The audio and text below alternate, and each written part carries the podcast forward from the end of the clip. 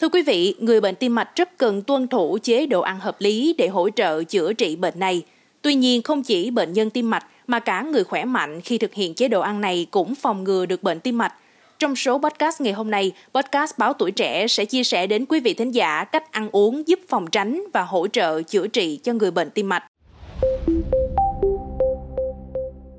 Thưa quý vị, Phó giáo sư tiến sĩ Tạ Mạnh Cường, Phó Viện trưởng Viện Tim mạch Quốc gia cho biết, chế độ ăn giữ vai trò quan trọng trong việc phòng ngừa và điều trị các bệnh lý tim mạch. Ngay cả người khỏe mạnh, năng lượng của khẩu phần ăn nên ở mức độ vừa phải, cao nhất cũng chỉ từ 2.200 đến 2.400 calo mỗi ngày và chia thành 3 bữa. Tiêu hóa là một quá trình tiêu tốn năng lượng và như vậy, khi cơ thể tiêu hóa thức ăn, quả tim cũng cần phải làm việc nhiều hơn. Khẩu phần ăn nên có sự cân bằng giữa ba thành phần, glucid 55%, lipid 30 đến 35%, protein 13% và chứa nhiều vitamin. Lượng nước đưa vào cơ thể không nên quá nhiều. Ăn ít muối, ít béo, giảm năng lượng là những chế độ ăn thường được áp dụng đối với bệnh nhân tim mạch. Ăn giảm muối là yêu cầu đầu tiên đối với bệnh nhân mắc bệnh tim mạch phải điều trị dài ngày. Trong giai đoạn bệnh ổn định, chỉ cần giảm muối dùng khi chế biến thức ăn và tránh sử dụng những thức ăn nhiều muối như dưa cà muối, trứng muối, thực phẩm đóng hộp. Các thuốc lợi tiểu bệnh nhân cần phải dùng hàng ngày có tác dụng ức chế tái hấp thu natri ở ống thận đã giúp cho bệnh nhân có thể áp dụng một chế độ ăn giảm muối tương đối lỏng lẻo. Tuy nhiên, chế độ ăn giảm muối này không áp dụng cho bệnh nhân trong giai đoạn suy tim nặng, nhất là khi bệnh nhân bị phù nhiều. Lúc này, ngoài việc không sử dụng muối khi chế biến thức ăn thì còn phải loại bỏ tất cả thức ăn có nhiều muối natri ra khỏi khẩu phần ăn hàng ngày. Ăn không béo là chế độ ăn dành cho bệnh nhân suy vành và bệnh nhân mắc động mạch chi dưới. Người bệnh không nên uống sữa chưa tách bơ, ăn sô cô la, uống ca cao, ăn thịt cổ cánh, lòng, lòng đỏ trứng và các loại cá béo, cá hồi, cá trích, cá thu, cá ngừ, không dùng mỡ động vật, thịt lợn, thịt cừu, thịt gà tây, thịt ngỗng.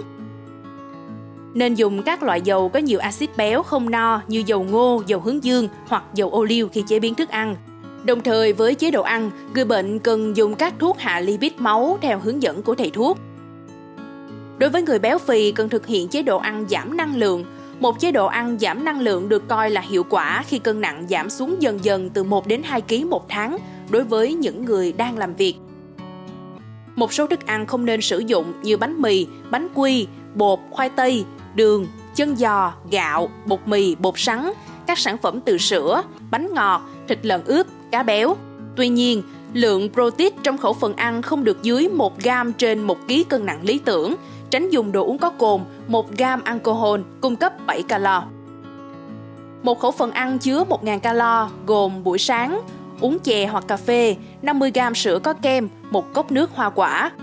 Buổi trưa và tối, 100 đến 125 gram thịt hoặc 100 gram cá không béo, 250 gram rau xanh, 10 gram dầu hoặc bơ, 100g hoa quả. Thuốc lá có hại đối với hệ tim mạch, tuy nhiên bỏ thuốc lá lại hoàn toàn phụ thuộc vào người bệnh. Người bệnh có thể dễ bỏ thuốc lá hơn nếu dùng cao dán chứa nicotine trong một thời gian ngắn hoặc đến tư vấn bác sĩ chuyên khoa Trung tâm Phòng chống thuốc lá.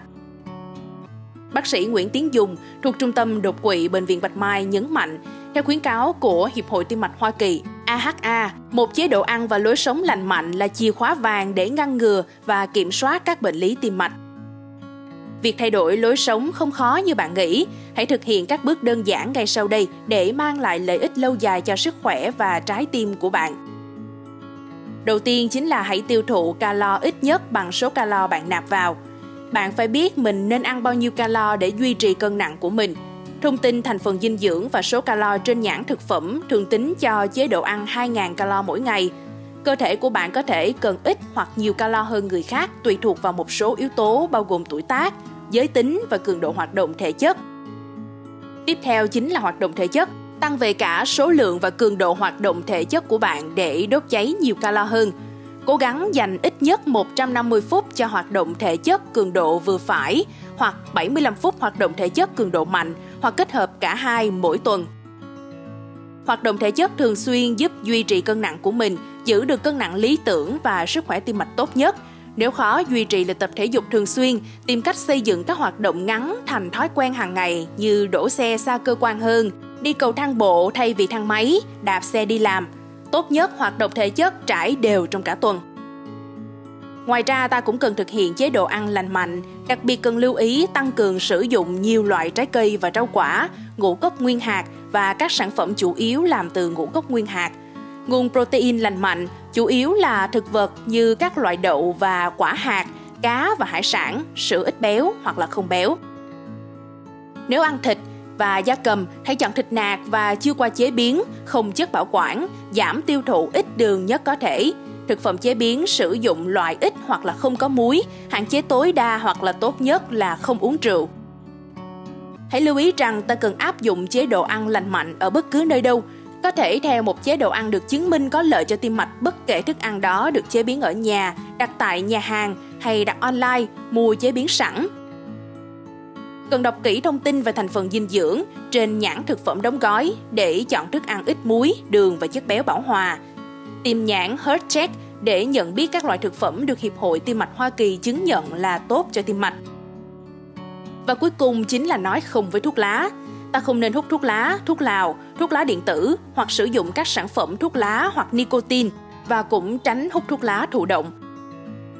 Mong là số podcast ngày hôm nay đã cung cấp cho quý vị thính giả những thông tin bổ ích xoay quanh việc nên ăn uống như thế nào để phòng và hỗ trợ chữa trị tốt nhất cho người bệnh tim mạch. Đừng quên theo dõi để tiếp tục đồng hành với podcast Báo Tuổi Trẻ trong những số phát sóng lần sau. Xin chào tạm biệt và hẹn gặp lại.